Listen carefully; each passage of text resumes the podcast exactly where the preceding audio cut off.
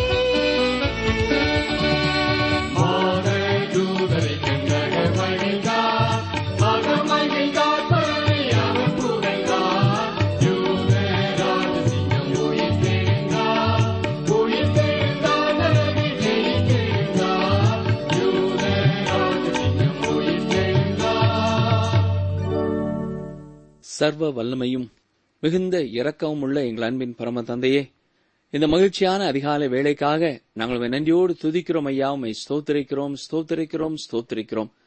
பாவிகளும் நீசர்களும் ஒன்றுக்கும் உதவாதவர்களுமாகிய எங்களை நீர் நேசித்து உம்முடைய ஒரே பேரான குமாரனை எங்களுக்காக இந்த பூமியிலே அனுப்பி நாங்கள் பெற்றுக்கொள்ள வேண்டிய தண்டனைகளை ஏற்றுக்கொள்ளும்படியாய் செய்தீரே.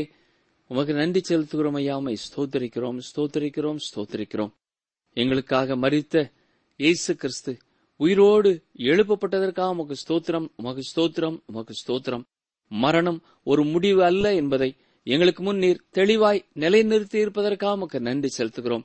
இயேசு கிறிஸ்து மரணத்தை கடந்து உயிரோடு எழுந்தது போல உமக்குள்ளே மறிக்கிற ஒவ்வொருவரும் எழுப்பப்படுவார்கள் என்ற நிச்சயத்திற்காக நம்பிக்கைக்காக நாங்கள் உமக்கு நன்றி செலுத்துகிறோம். தகப்பனே ஒரே தரம் மறிப்பதும் பின்பு நியாய தீர்ப்படைவதும் மனுஷருக்கு நியமிக்கப்பட்டிருக்கிறது என்ற சத்தியத்திற்காகவும் நாங்கள் உமக்கு நன்றி செலுத்துகிறோம் ஐயா உமை ஸ்தோத்தரிக்கிறோம். நாங்கள் இந்த உலகத்தோடு அழிந்து போகிற மனிதர்களாக அல்ல நித்திய நித்தியமாய் உம்மோடு வாழும்படியான சிலாக்கியத்தை பெற்றவர்கள் என்ற சந்தோஷத்திற்காக நாங்கள் உமக்கு ஸ்தோத்திரம் செலுத்துகிறோம். இந்த நாளிலேயும் உம்முடைய உயிர் தெழுந்த பண்டிகையை கொண்டாடுகிற ஒவ்வொருவரையும் பேர் பேராய் ஆசீர்வதித்தலும் முதல் முறையாய் கத்ரா இயேசு கிறிஸ்துவை இரட்சகராக ஏற்றுக்கொண்டு அவர் உயிரோடு எழுந்த சந்தோஷத்தை கொண்டாடுகிற அருமையான சகோதர சகோதரிகளுக்காக நாங்கள் அதிகம் அதிகமாய் உமக்கு நன்றி செலுத்துகிறோம். ஸ்தோத்திரிக்கிறோம் ஸ்தோத்திரிக்கிறோம் ஸ்தோத்திரிக்கிறோம். இந்த ஆண்டிலே இந்த உயிர்த்தெழுதலின் நாளை விசேஷித்து எண்ணாத பல்லாயிரக்கணக்கான மக்கள் அடுத்த ஆண்டிற்குள்ளாக உம்மை அறிந்து கொள்ள இந்த பெரிய சந்தோஷத்தை அனுபவிக்க கர்த்தர் அனுக்கிரகம் பண்ண வேண்டும் என்று சொல்லி நாங்கள் ஜெபிக்கிறோம். அன்றுவரே நீர் பிசாசையும் மரணத்தையும் சிலுவேலை ஜெயித்தபடினாலே மனிதர்களாய் எங்களுக்கு தருகிற வெற்றியுள்ள வாழ்க்கைக்காக நாங்கள் உமக்கு ஸ்தோத்திரம் செலுத்துகிறோம் நன்றி செலுத்துகிறோம். உம்முடைய உயிர்த்தெழுந்த வல்லமை உம்மை விசுவாசிக்கும் ஒவ்வொருவருடைய வாழ்க்கையிலையும் உண்மையாயிருக்க வேண்டும் என்று சொல்லி நாங்கள் ஜெபிக்கிறோம் அதே வல்லமையை அவர்கள் அனுபவிக்க அனுதினமும் கிருபை தர வேண்டும் என்று சொல்லி நாங்கள் செபிக்கிறோம். கடந்த நாட்களிலே அரசாங்க தேர்வு எழுதிய ஒவ்வொருவருக்கும் நீர் கொடுத்த ஞானத்திற்காக பலனுக்காக கிருவைக்காக உமக்கு நன்றி செலுத்துகிறோம் ஐயா. உமை ஸ்தோத்தரிக்கிறோம் ஸ்தோத்தரிக்கிறோம் ஸ்தோத்தரிக்கிறோம். இன்னமும் தொடர்ந்து அரசாங்க தேர்வோ தங்கள் இறுதி தேர்வுகளையோ எழுதி கொண்டிருக்கிற ஒவ்வொருவருக்கும் கர்த்ததாமே ஞானத்தையும் நல்ல ஞாபக சக்தியும் கொடுத்தரலும் கேள்விக்கேற்ற விடையளிக்க உதவி செய்தரலும் உடைய பிள்ளைகளுடைய எதிர்காலத்தை கர்த்தர் நிறைவாய் ஆசீர்வதிக்க வேண்டும் என்று சொல்லி நாங்கள் வேண்டிக் கொள்கிறோம். இந்த நாட்களிலேயும் பற்பலவிதமான காய்ச்சல்களினாலே பாதிக்கப்பட்டு ஆஸ்பத்திரியிலே இருக்கிறவர்கள் வீடுகளிலே இருக்கிறவர்கள் தங்கள் பணிகளை தொடர முடியாத நிலைமையில இருக்கிறவர்கள் ஒவ்வொருவரையும் நாங்கள் நினைவு கூறுகிறோம். கர்த்ததாமே அவர்களுக்கு இறங்கி சரீரத்தில் இருக்கிற விஷ கிருமிகளை அகற்றி பூரணமான சுகத்தை தந்துட வேண்டும் என்று சொல்லி நாங்கள் செபிக்கிறோம் அப்பா. எனவும் கடன் பிரச்சனையில இருக்கிறவர்களுக்காக நாங்கள் செபிக்கிறோம்.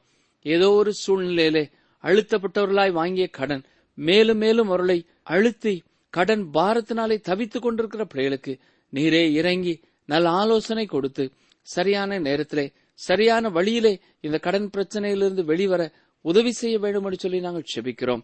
கடன் பிரச்சனையை கர்த்தர் தீர்த்து வைக்கக்கூடியவர் என்பதை புரிந்து கொள்ள உதவி செய்தலும் தவறான தீர்மானங்கள் செய்யாதபடி கர்த்தர் காத்துக்கொள்ள வேண்டும் என்று சொல்லி நாங்கள் செபிக்கிறோம். பட்டாசு தொழில் செய்கிறவர்களுக்காக நாங்கள் செபிக்கிறோம். அன்றுவரே பட்டாசு தொழில் செய்யும் பொழுது கவனத்தோடு செய்ய உதவி செய்தலும் எல்லா விதமான ஆபத்துகளுக்கும் விபத்துகளுக்கும் நாச மோசங்களுக்கும் அவர்களை நீர் விலக்கி காத்துக்கொள்ள வேண்டும் என்று சொல்லி நாங்கள் செபிக்கிறோம். அவர்களோடு வேலை செய்கிறவர்கள் எல்லாரும் மிக கவனத்தோடு எச்சரிப்போடு அந்த பணியை நிறைவேற்ற கர்த்தர் அனுக்கிரகம் பண்ண வேண்டும் என்று சொல்லி நாங்கள் வேண்டிக் கொள்கிறோம். இன்னமும் கூலி வேலை செய்து பிழைக்கிற எங்கள் அருமையான நேயர்களுக்காக நாங்கள் செபிக்கிறோம். கூலி வேலை செய்கிற ஒவ்வொருவருக்கும் அந்தந்த நாள் தேவையான வேலை வாய்ப்புகள் கிடைக்க கிருவை தாரும் ஐயா.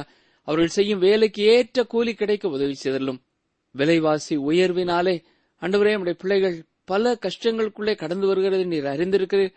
கர்த்தர் தாமே அவர்களுக்கு நல்ல வேலை வாய்ப்புகளையும் ஏற்ற ஊதியத்தையும் ஒவ்வொரு நாளும் கொடுத்து வழிநடத்த வேண்டும் என்று சொல்லி நாம் வேண்டிக் கொள்கிறோம். இன்னமும் வயது காலத்திலே கீழே விழுந்து தொடர்ந்து படுக்கையிலே இருக்கிறவர்கள் அதிகமாய் நடக்க முடியாத சூழ்நிலையில இருக்கிறவர்களுக்காக நாங்கள் செபிக்கிறோம். கர்த்ததாமே ஒவ்வொரு நாளும் உம்முடைய கிருவையை நீர் நிறைவாய் அவர்களுக்கு கொடுத்திரலும் அவர்களை நீர் ஏந்தி தாங்கி சுமந்து தப்புவிக்க வேண்டும் என்று சொல்லி நாங்கள் செபிக்கிறோம். அவர்கள் அருகிலே நீர் இருக்கிறீர் என்று உம்முடைய பிரசனத்தை உணர அவர்களுக்கு உதவி செய்ய வேண்டும் என்று சொல்லி நாங்கள் செபிக்கிறோம். அவர்களை கவனிக்கிறவர்களுக்காக உமக்கு ஸ்தோத்திரம். அன்போடும் கரிசனையோடும் அவர்களுக்கு சந்தோஷத்தோடு பணிவிடை செய்கிற பிள்ளைகள் பேர பிள்ளைகளுக்காக உமக்கு நன்றி செலுத்துகிறோமை துதிக்கிறோம். என்னமும் பணியின் நிமித்தமாக மரங்களில் ஏறி கட்டடங்களில் ஏறி கீழே விழுந்து பாதிக்கப்பட்டிருக்கிறவர்களுக்காக நாங்கள் வேண்டிக் கொள்கிறோம். கர்த்ததாமே அவர்களுக்கு இறங்கியருளும் ஐயா கொடுக்கப்படுகிற சிகிச்சை பலநிலைக்கு உதவி செய்தலும் மீண்டுமாய் நீர் அவர்களை பலப்படுத்தி எழுந்து நடக்க செய்ய வேண்டும் என்று சொல்லி நாங்கள் வேண்டிக் கொள்கிறோம். எடுக்கிற எல்லா பிரயாசங்களையும் கர்த்தர் ஆசீர்வதிக்க கேட்கிறோம்.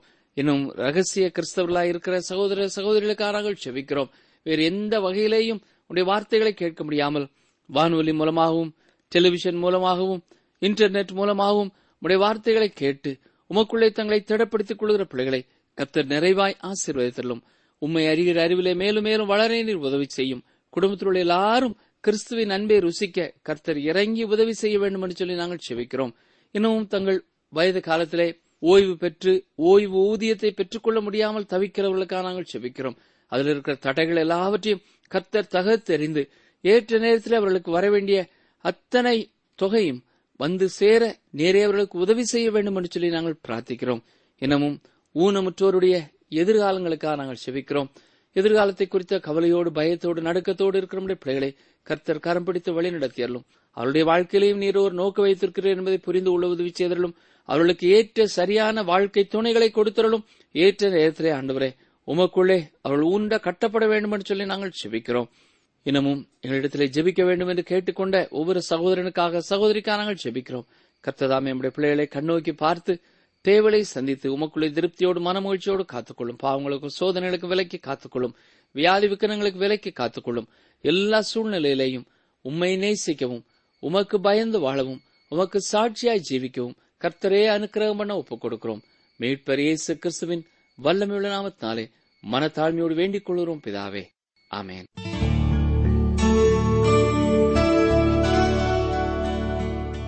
பிரியமான வேத ஆராய்ச்சி ஒன்று தெசலோனிக்கேயர் இரண்டாம் அதிகாரத்திலே மூன்று முதல் ஆறாம் வசனம் வரை உள்ள பகுதியிலே தெசலோனிக்கே சபையிலே தான் எதை பிரசங்கித்தார் என்பதை குறிப்பிடுகிறார்.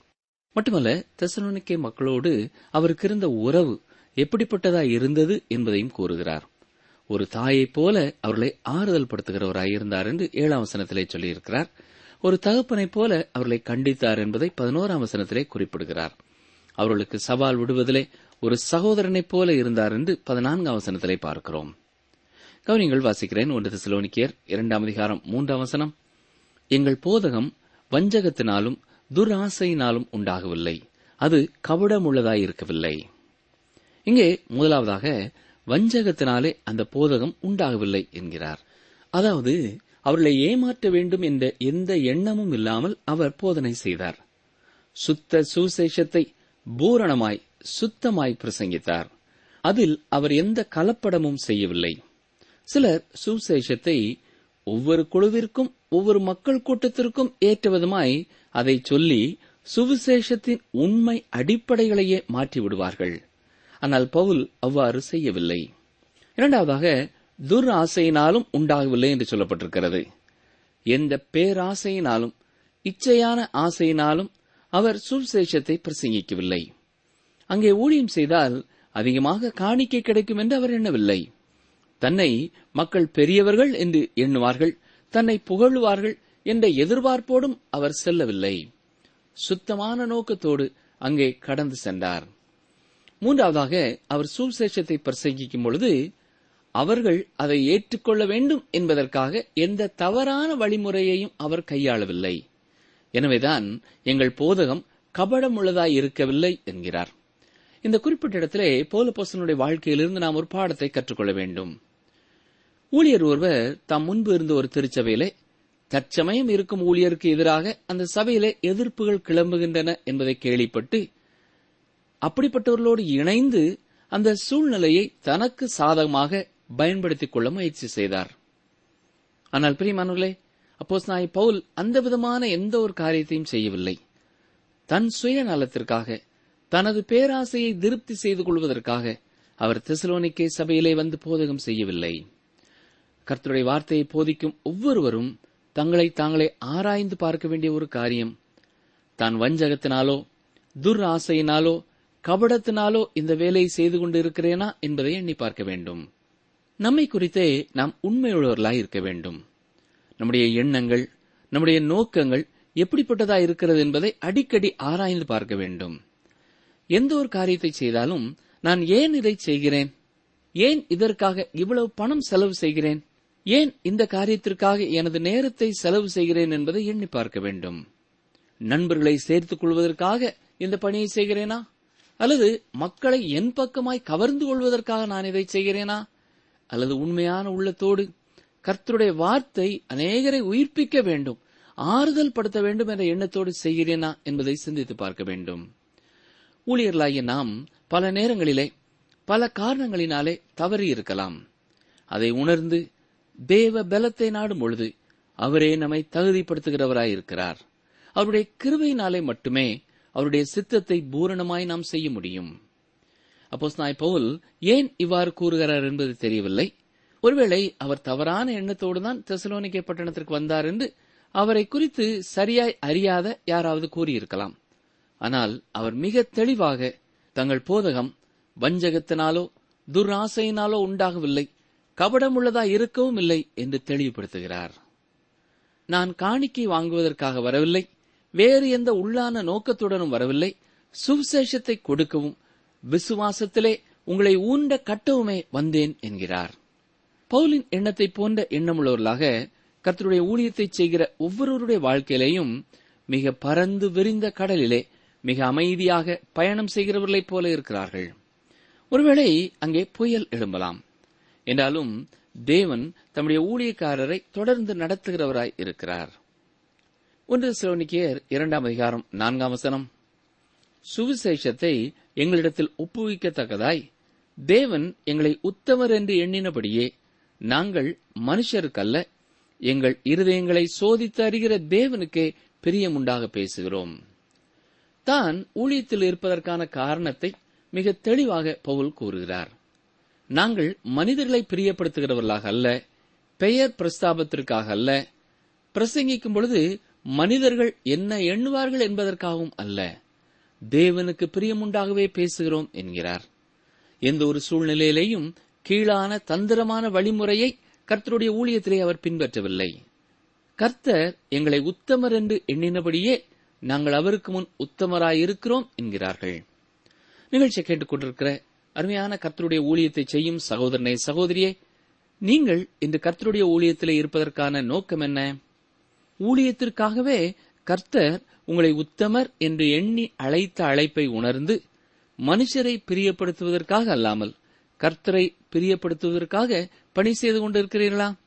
சற்றே யோசித்து பாருங்கள். உங்கள் பணியிலே தந்திரமான வழிமுறைகளை நீங்கள் பின்பற்றிக் கொண்டிருக்கிறீர்களா? அப்படி எதையாவது இன்று கர்த்தர் உங்களுக்கு உணர்த்துவார் என்றால் அந்த தவறான வழிமுறையை அந்த திட்டத்தை விட்டுவிடுங்கள். ஒன்று சிலோனிக்கர் இரண்டாம் அதிகாரம் ஐந்தாம் வசனம். உங்களுக்கு தெரிந்திருக்கிறபடி நாங்கள் ஒரு காலம் இச்சகமான வசனங்களை சொல்லவும் இல்லை பொருளாசை உள்ளவர்களாய் மாயம் பண்ணவும் இல்லை. தேவனே சாட்சி. மிக பச்சையாக பவுல் பேசுகிறார் என்று சொல்லலாம். யாரையும் பிரியப்படுத்தும் இச்சகமான வார்த்தைகளை பேசும்படியாக நான் வரவில்லை என்று தெளிவுபட கூறுகிறார். சில போதகர்கள் செல்வந்தர்களை அடிக்கடி புகழ்ந்து பேசுவதை நீங்கள் கவனித்திருக்கலாம். ஆனால் பவுல் யாரையும் ஐஸ் வைக்க முயற்சிக்கவில்லை. இச்சகமான வார்த்தைகள் ஒரு மனிதனை நிராயுதவாணியாக்கி விடுகிறது. அதாவது யுத்தத்திலே துப்பாக்கியோடு நிற்கிறவன் அதை இழந்து போன ஒரு நிலைமையிலே அவனை நிற்கச் செய்கிறது. தான் எதையும் பேச முடியாத எதையும் செய்ய முடியாத ஒரு நிலைக்கு அவன் தள்ளப்பட்டவனாகிறான். பொதுவாக யாராவது உங்களை குறை சொல்வார்கள் என்றால் அதற்கு பதிலாக நீங்கள் என்ன சொல்லலாம் என்பதை உங்களால் யோசிக்க முடியும். ஆனால் யாராவது உங்களை புகழுகிறார்கள் என்றால் அதற்கு பதிலாக என்ன சொல்ல என்று உங்களுக்கு தெரியாது. இந்த இச்சகமான வார்த்தை என்னும் பிரச்சனையினாலே சில வேளைகளிலே நம்முடைய எதிரிகளை காட்டிலும் நண்பர்கள் ஆபத்தானவர்களாயிருக்கிறார்கள். நம்முடைய எதிரிகள் நம்முடைய குறையை சுட்டிக்காட்டுவார்கள். நம்முடைய நண்பர்கள் நம்மை அளவுக்கு அதிகமாக புகழ்ந்து நாம் எதையுமே சிந்திக்க முடியாதபடியும் செய்து விடுவார்கள். ஆனால் பவுல் இச்சகமான வார்த்தைகளை எந்த இடத்திலையும் பயன்படுத்தவில்லை.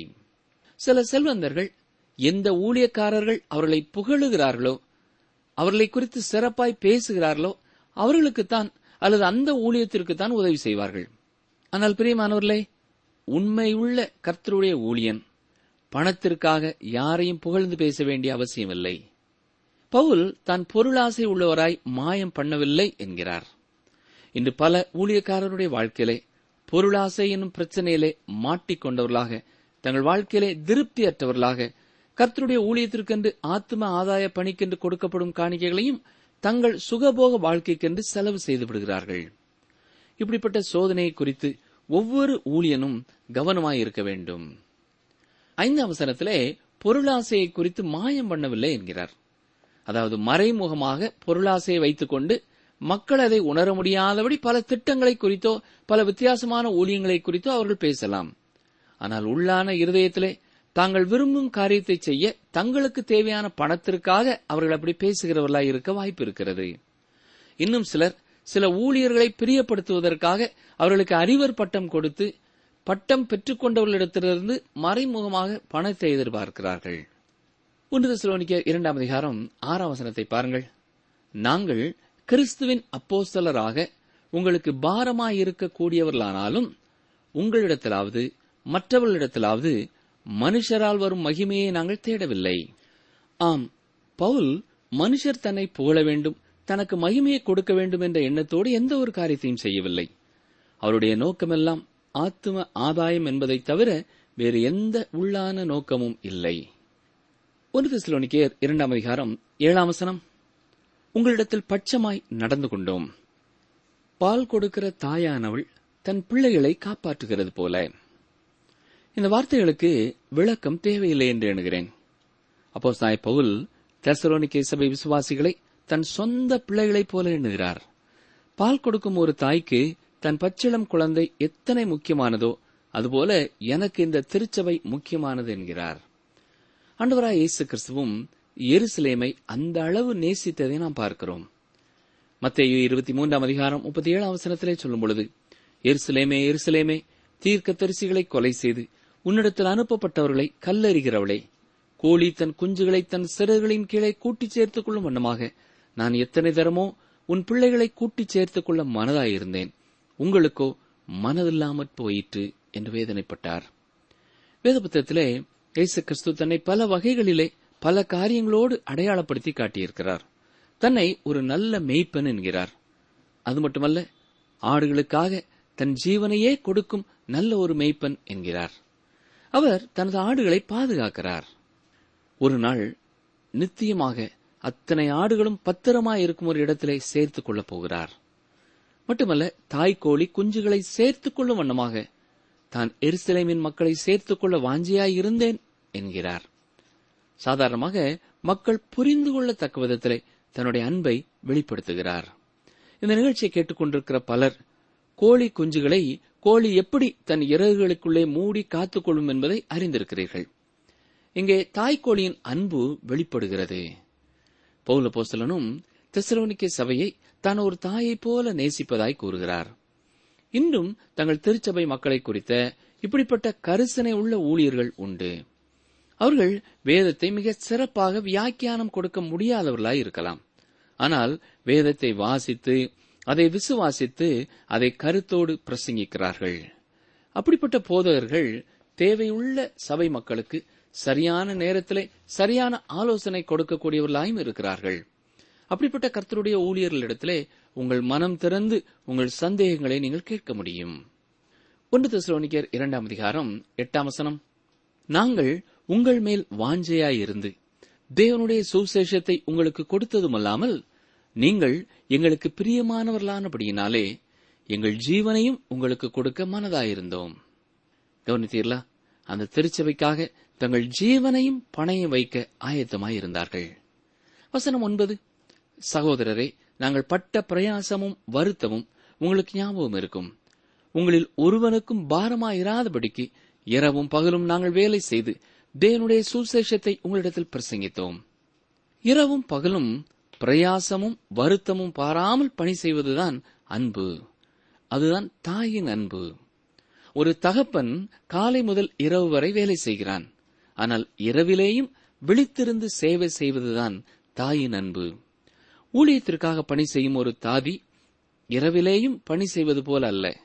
ஒரு தாயைப் போல மிக கரிசனையாய் தான் அந்த சபையை நேசிப்பதாய் கூறுகிறார். எந்த ஒரு சங்கத்தையும் சேர்ந்தவர் அல்ல பவுல். தாய்மார் ஒரு நாளிலே எட்டு மணி நேரம்தான் பணி செய்ய வேண்டும் என்று கூறும் ஏதாவது மாதர் சங்கங்களை குறித்து கேள்விப்பட்டிருக்கிறீர்களா? மணியை பார்த்துவிட்டு மணி எட்டாகிவிட்டது. இனி நான் என் குழந்தையை பார்க்கப் போவதில்லை என்று எந்த தாயாவது கூறுவாளா? ஒரு பேச்சுக்காக ஒரு மாதர் சங்கத்திலே ஒரு பெண் இவ்வளவு நேரம்தான் நான் பணி செய்வேன் என்று பேசலாம்.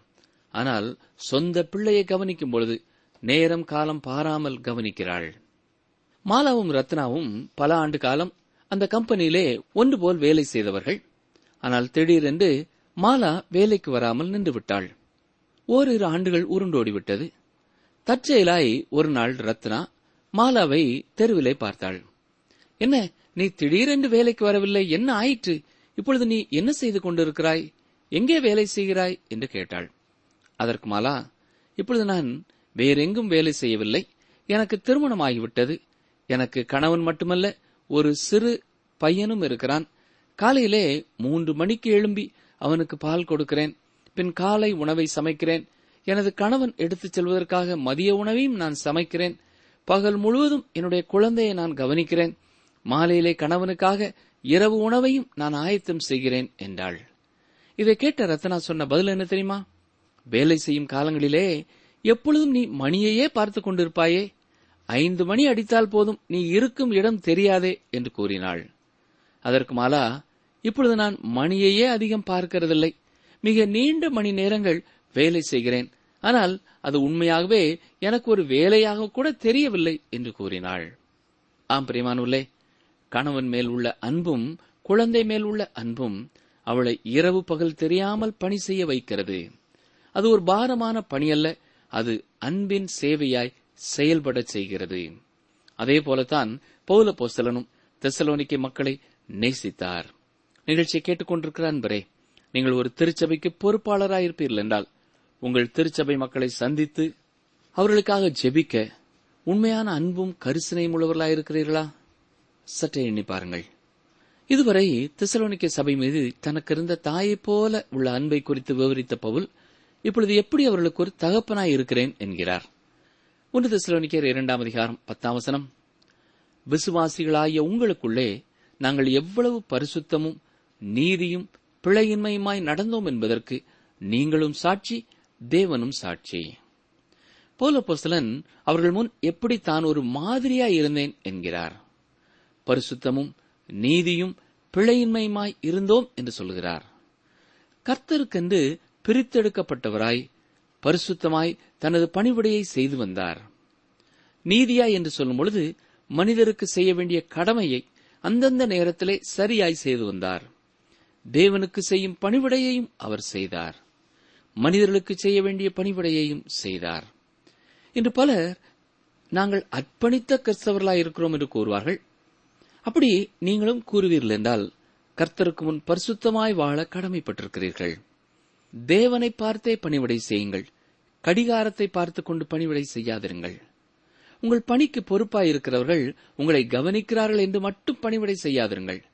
பணி நேரங்களிலே அலுவலகத்திலே மற்றவர்கள் மேஜை அருகே போய் நின்று அவர்கள் பணி செய்வதையும் கெடுத்துக் கொண்டு இல்லாமல் பொறுப்பாளர் கவனித்தாலும் கவனிக்காவிட்டாலும் உங்கள் பணியை கவனமாய் செய்கிறவர்களாய் இருங்கள்.